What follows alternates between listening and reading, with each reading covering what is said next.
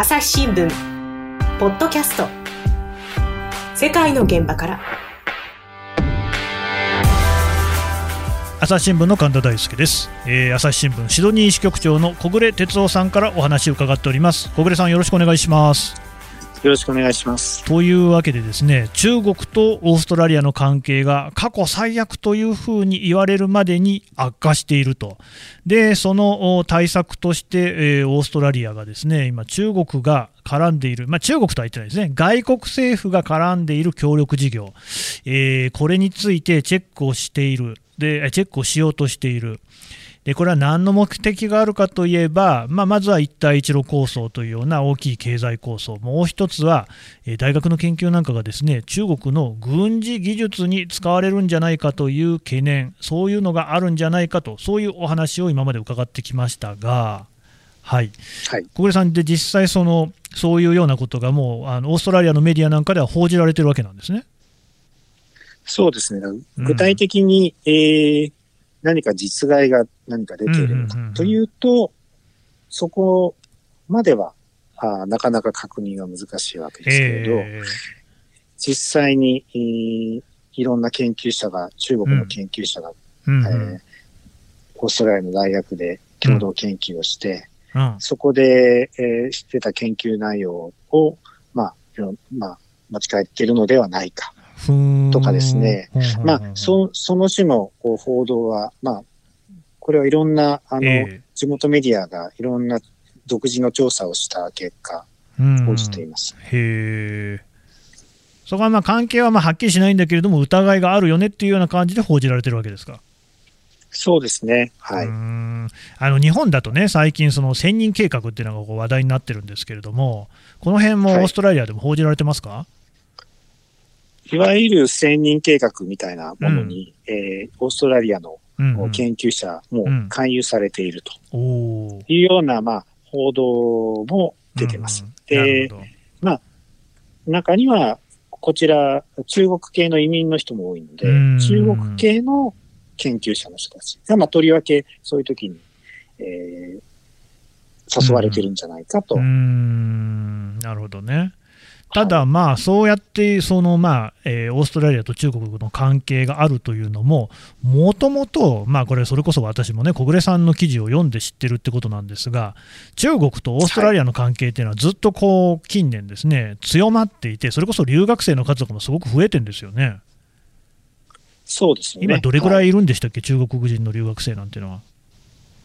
えー、年間20万人ぐらい。20万人っていうと相当な数ですよね。国別だとずっともうこの十数年、ずっと国別が1位。ででもさっきの話だと、中国政府が自分とこの国民に対して差別されるかもしれないから、留学しない方がいいですよっていうような勧告をしてるわけですよね。そうですね、はい、じゃあ20万人来なくなっちゃうかもしれないんですか？来なくな、まあ、来なくなってしまうかもしれないし、まあ、現実的に多分今年は減ると思まあコロナもあるんでしょうけど、新たに来られないので。はい、それ、しかし大学にとってみたら、もう収入源、すごく断たれちゃうってことになりますよね。そうなんですよね。あの、うん、大学の場合、地元のオーストラリア人の学生よりも何倍も学費を、同じ授業を仮に取ったとしても、うん、留学生の場合には、うん、えー、高い学費を取ることになってまして、どれぐらい取るんですか、ね、日本円でおそらく300万円とか。300万円 ?200 万から400万とか。まあ、あの、多分コースによって、コースによっていろいろ違うんですけれど、うん、はいはい。あの、これは普通のオーストラリア人の学生が払うよりもずっと高くて、うんうん、えー、そうですよね。留学生が払う学費が大学の、大学もあの、えー、独立法人みたいな形で独立採算でやってるので、うん、大学の大きな収入源になってる。うんです。で、だだあの中留学生が来なくなると、はいはい、収入源を断たれるということになりますそうなると、その研究なんかもその、むしろですね、研究の費用なんかが少なくなっちゃうかもしれないわけですよね。そうですね。あの、共同研究というようなことで言うと、中国側、例えば中国側の研究機関からと一緒にやったりすると、お金がそちらから出たりする。そうでしょう、ね、こともあるわけですよね。はい。うん、で、まあ、もっとその大きいのがさ、その輸出の3分の1、おおむね3分の1ぐらいが中国向けってことですから、これはそのはい。企業にとっては非常に企業だけじゃないですね、農家の人たちにとっても本当にこうダメージが大きくって、だからはい。中国との関係悪化に対して懸念を持つ、もっと仲良くした方がいいんじゃないかっていうような声、例えば経済界、教育界、こういうところではどんな声が上がってるんですかね？まさにそういうことで、えーうん我々あの、まあ、それぞれのおビジネス、うんうんうん、経営に影響するので、でしょうね。なんとかして、うんあの、関係をうまく正常に戻してほしいと。戻してほしいはい。という声は当然のことながらああるんですね。あります。うん、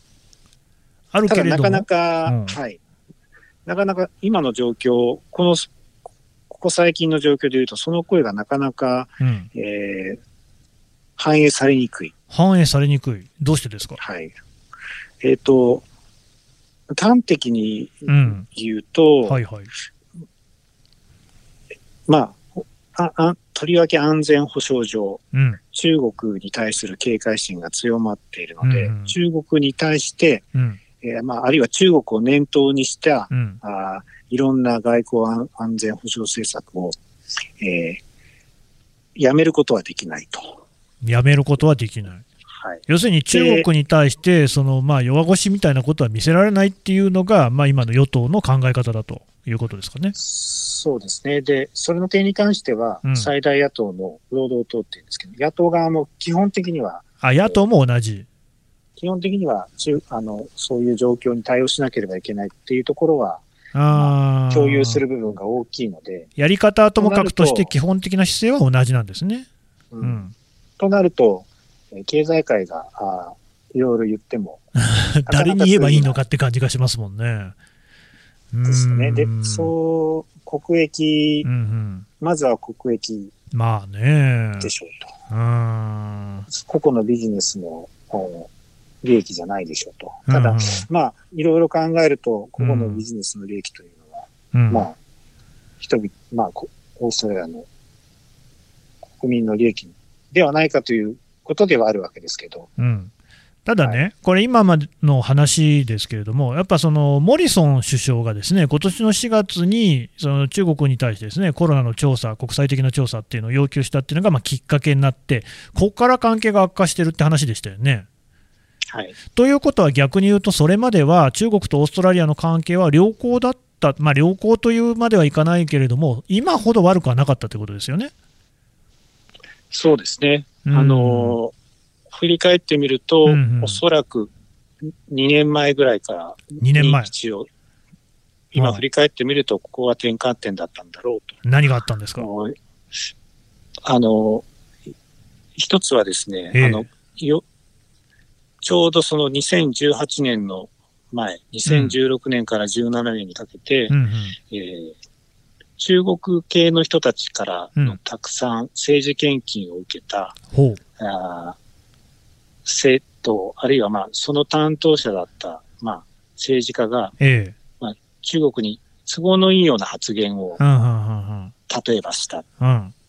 まあ、南シナ海の問題なんかに関して、うん。中国の言い分を、えー理解するような、うん。あー我々的には受け入れられないような、えー主張を、おに理解を示すような、まあ、例えば発言をしたりとか、っうん。ていうことがいろいろ報じられまして、うんで、そういうのをきっかけに、あの、外国う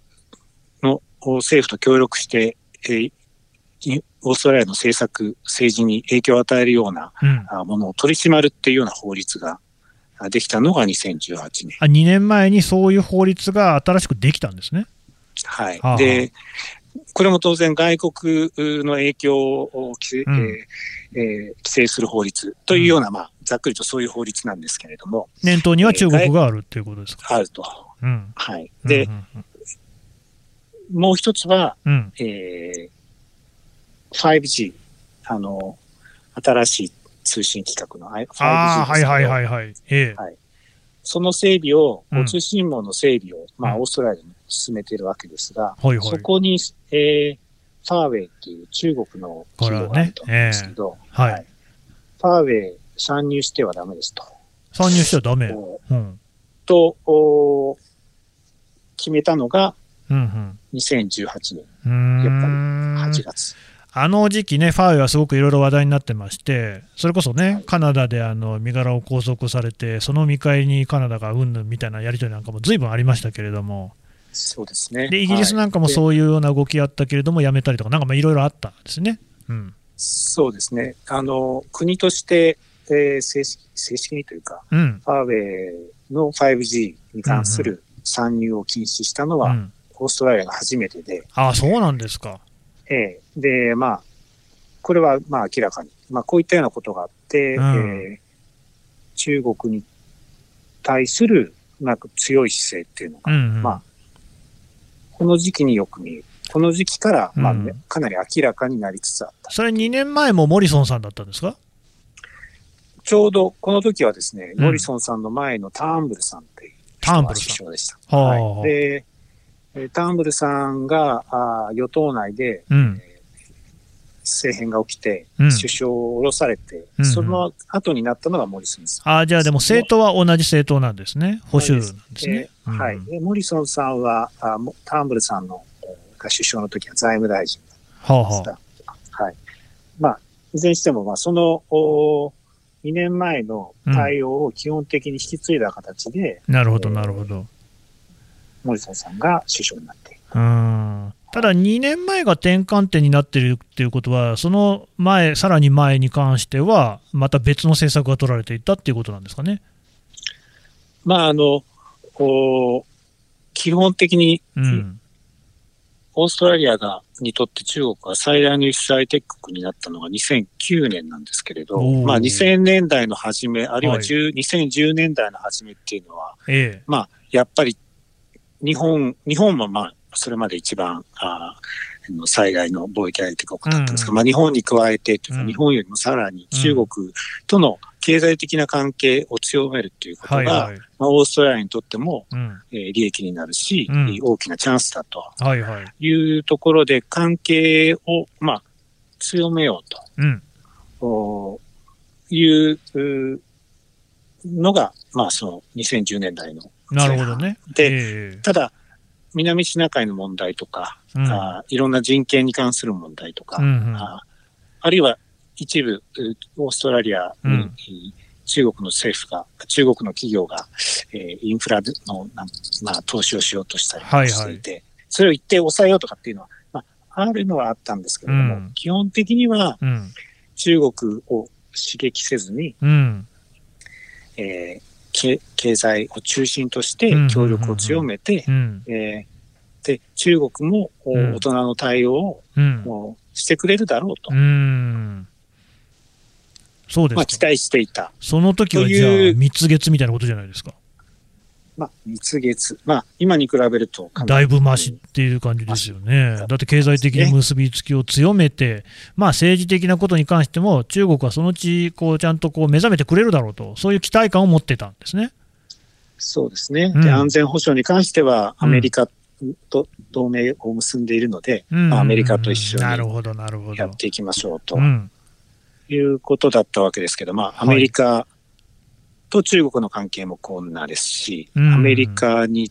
中国が挑戦するといううスピードがうん。思った以上にうん速くて。えっと、あるいはまあ、この周辺の国々に中国が影響力を強めるスピードもうん。思って、思った以上に速くてですうね、ん。えちょっとこのままの状況ではダメだと。うん。いうのが次第に認識が強まっていって、うん2018年ぐらいの段階でそういう一つ形となって現れて。でそれが、まあ、うん。その流れが全く弱まらないまま今に至っている。なるほどね。と結局、オーストラリアから見ると。まあ今年の4月のそのモリソンさんの発言というのは、まあ、あのきっかけの一つになったに過ぎなくって、まあ、その前に大きい転換点は2018年にあるし、そもそももうそのその前からずっとやっぱりその中国っていうのが、まあ、オーストラリアにとってはいろいろな、ね、意味で脅威になってきているっていう、はい、そういうのは続いていたっていうところですかね。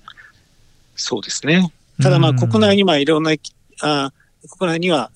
でもアメリカしか新型コロナウイルスの調査、うん、国際的な調査を他に要求していないのに、うん、なんでオーストラリアがやらなければいけなかったのかと、まあね、まあ、いう声も当然ながら、そこまでどうしてオーストラリアが言わなければいけなかったのかっていう声も、まあ、あるんですけれど、はい。朝日新聞ポッドキャスト。世界の現場から。共に考え共に作る音声による新しい報道の形。朝日新聞ポッドキャスト。国内外250を超える取材拠点。約2000人の記者が追う世界の今地域の声。しかしあなたは知らない。新聞には書かれていないことがある。ニュースの向こう側を語り合う朝日新聞ポッドキャスト。さっきから気になってるのが、ですねその中国が、その中国側がといいますかね、オーストラリアの政治家に対して、その働きかけをしていて、例えばお金なんかでもだいぶですね、その、はい、まあ、オーストラリアの議員になんか渡すようなことをしていたっていうような話、はい、これって具体的には、例えばどんなことがあったんですかね？えっ、ー、と、まあ、個別に渡すということもあるんでしょうが、うん、まあ、あの、いわゆる主要政党に献金をすると。はあはあ。献金、ね、いう形で、はい、政治献金という形で、何年間にかにわたって、まあ、何千万、合わせると何千万円とか何億円という、まあ、規模に、まで、えー、それぞれの与党、野党の大きな政党のところに、えー、献金があって、で、あと、直接具体的ないろんな問題発言をした、うん、あ上院議員に関しては、うん、まあ、本人の、えー、個人的な裁判の費用とかも、ちょっと工面してもらったりとかっていうようなことがあったっていうその問題発言っていうのは、そ中国寄りの発言ってことですかね？そうですね。あの、南シナ海を念頭に、うん、まあ、中国がいろいろ、いろんな、えー、地域、領有権を主張するっていうことっていうのは、まあ、中国の数千年の歴史っていうのを、うん、まあ、理解しないといけないんだと。ずいぶんなんか中国の肩を持ちますね。まあ、南シナ海は2000年前から中国のものだったと。ずいぶん中国の肩を持ちますね。うん、という、まあ、中国の主張を念頭に置いたんだろう、はいはい、それをね、念頭に置いたんだろうねっていう。でも、そのさっきの話だと、献金であったりね、裁判費用であったり持ってるって、これ、買収じゃないですか、こんなの。うん。で、あの、その2018年の段階で、数ヶ月後に、うん、えー、いわゆる外国人からの献金ができたんですけど、うん、オーストラリアでは、うん、えー、それが規制されまして、ああ、できたんですね。うんうん、えー、あの、今、少額の100、えっ、と、日本円で言うと1万円にもなる100、100オーストラリアドル以上であると、外国人から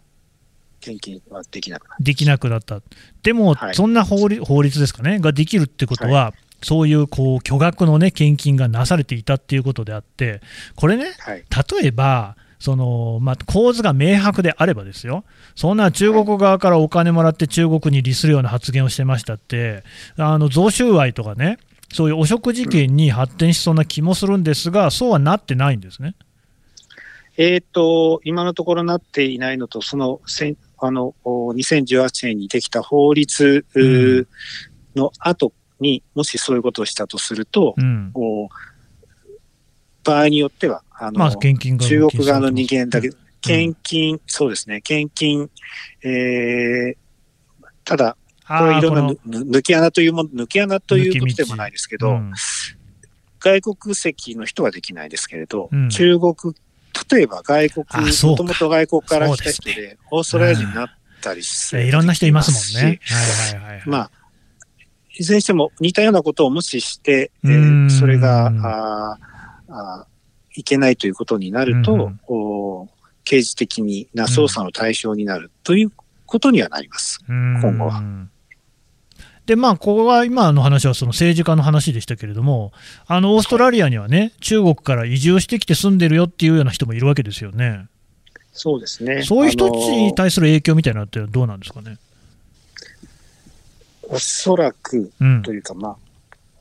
中国、やはり移民でやってくる人も、やっぱ中国から来る人が一番多いんですけれども。ああ、そうなんですね。はい。うん、えー、ほとんどの人たちは、まあ、留学とか、あるいは、まあ、教育目的、あるいは、まあ、経済目的でやってきている人たち。で、勉強する、働く。はい。えー、やってくれるっていうことは中国でもそれなりの、うん、お金があったりそうですよ。お金ないと留学できません。300万円年間かかるってんですからね。ねうん、はい。とは思うんですけど。はい。で、こういう人たちは、一部の人を除いて、あまりそういうことに中国とかオーストラリアの関係だとか、うん、あまり関わりたくないという人がおそらく多いのではないかと思います。なぜでしょうかね。まあ、あんまりそこに首を突っ込むと、まあ、普通にね、突っ込みたくない。中国、中国に残してきた家族もいればとか、いろいろ考えるのかも、かもしれない。いやでもそれはね、本当にね、他の事例を見ると、全くそこら辺の不安がないとは全然言い切れませんからね。うん。なるほど。じゃあやっぱりそのオーストラリアに住んでる中国人の間、あ中国から来た人たちの間では、中国政府に反対する意見の表明なんていうことはあんまりないですか？なかなか難しそうではあります。あの、そういう発言を表の場でした場合に、えいわゆる SNS みたいなもので、えー、かなり攻撃を受けるというようなことがあるらしいですよね。これはまあ中国人に限ったことではなくて、まあ大学の先生とかで中国に関して何らか批判的なことを講義で言ったとかっていうのに、えー、中国の学生が出ていると、えー、それが中国人の間の SNS で流れて、その研究者の人が、大学の先生が攻撃の対象になったりとか、っていうようなことが、ね、まあ、えー、過去に報じられたことがありましたなるほど、なるほど。まあ、ちょっとやっぱりそういううかつに口出しできないっていうところはあるんですね。おそらくあるんだと思います。なるほど。で、まあ、そういうその、あのオーストラリアとね、中国の関係の悪化がずっと続いているようですけれども、これ、はい、そのオーストラリア側はですね、まあ、今聞いているお話ですと、まあ、次々とですね政策、新しい法律を作るなどして、厳しい態度で中国に臨んでいるようですが、しかし一方で、その貿易の3割が中国っていうことは、中国との関係の改善っていうのは、いずれこうやっていかなきゃいけない部分もあると思うんですけれども、何かその出口というか、そういうのって見えてるんですかね？そこがなかなか見えないのが、見えない、えー、難しいところで、えー、なので、一つには、もう中国だけじゃなくて、他のところに売り先を広げましょうと。いうことを、まあ、言う人もいます。ただ、まあ、そんな、簡単にはね、簡単にいくわけでもないですよね。そうでしょうね。ただ、一方で中国側が、あオーストラリアからのものが全てなくなったら大丈夫なのかというと、うん、それもそうですよね。うん、おそらく、あの品目によっては、他の国から代替して輸入することが難しかったりするかもしれないので、そこは結構我慢比べみたいな状況になってますね。結局、あれに似てますかね、その米中関係のね、米中貿易摩擦なんかもね。はい、あれもなんか見ていると、両方ともこうダメージを被って、えー、なんか誰にも得がないみたいな感じがありましたけれども、はい、これはやっぱりオーストラリアでもそういう雰囲気はありますか？うん、そうですね。はい。我慢比べ。ね、でも我慢比べっていうことは、どっちかがその我慢できなくなっちゃう時がいずれ来るっていうことでもあると思うんですけれども、はい、今のところオーストラリアは政治的にずっとこの我慢をしそうな感じですか？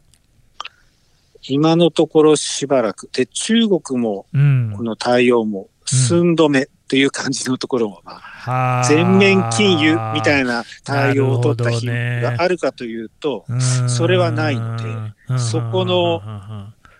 ここは結構、まあ、本当に。なるほど。小暮さんのね、ね。言ってる通り、オーストラリア側も中国を名指しするってことはほとんどないわけですもんね。そうですね、はい、まあ香港の問題とかそういうのはあるのかもしれませんけれども、はい、何やらそういう意味でも我慢比べなんですかね。そうですね、まあ、具体的に中国の品中国に向けたものが止められ止まっているとか、うまく輸出できなくなっている。っていうことでになると、うん、中国の当局に説明を求めていますとか、えー、ちゃんとあの貿易のルールに基づいて対応するように、うん、えー、求めてるとか、うん、まあ、それは当然のことながらそういう対応になるわけですけれど、うん、えー、具体的にじゃあそこの出し入れをどうするかということになると、これは中国の当局がどうするかということになってしまいますよね。なるほど。まだまだこれちょっと問題長続きしそうですね。そうですね。わかりました。どうもありがとうございました。ありがとうございました。朝日新聞ポッドキャスト世界の現場からはいというわけでシドニー支局長の小暮哲夫さんからお話を伺ってきましたえーとですね、まあ、1点ちょっとこう言っておきたいのはオーストラリアのようなあ国力のある国だから中国と関係悪化っていうことができているっていうことなんですよね。これどういうことかっていうと、まあ、あのオーストラリアの周りにはたくさんあの島国、小さい国もいっぱいありますし、まあ、少なくともそのオーストラリアのような国力を持った国っていうのはほぼないですよ。でそういう国で中国は何してるかっていうと、まあ、アフリカなんかでもあるんですけれども、借金付けなんですよね。そういうこの開発なんかを請け負いますけれども、あのいろいろな条件をつけて、まあ、何年後かにはそれが中国のものになってしまうんじゃないかっていうようなことをすごくいっぱいやっているというふうに言われているわけですね。でオーストラリアは、まあ、そういうことはさせないぞっていうことでここをこう突っぱねている。3割のね輸出先が中国っていうことですから大変な大きな影響だと思いますけれどもここを突っぱねているっていうところがまあこれはね結構大事なことだと思うんですよね。でもちろん中国とも仲良くしていかなきゃいけないっていうのがありながらじゃあでもこうやりたい放題やってもらっていいのかっていうと全然そういうことにはならないわけじゃないですか。この今日中関係は比較的穏やかな中でオーストラリアを見ているとですねおそらく中国が今何をしようとしているのかっていうのがはっきり見えてくる部分があるんじゃないかなっていうふうに思いました。朝日新聞ポッドキャスト朝日新聞の神田大輔がお送りしました。それではまたお会いしましょう。この番組へのご意見ご感想をメールで募集しています。ポッドキャストアット朝日 .com podcast アットマーク朝日 .com までメールでお寄せください。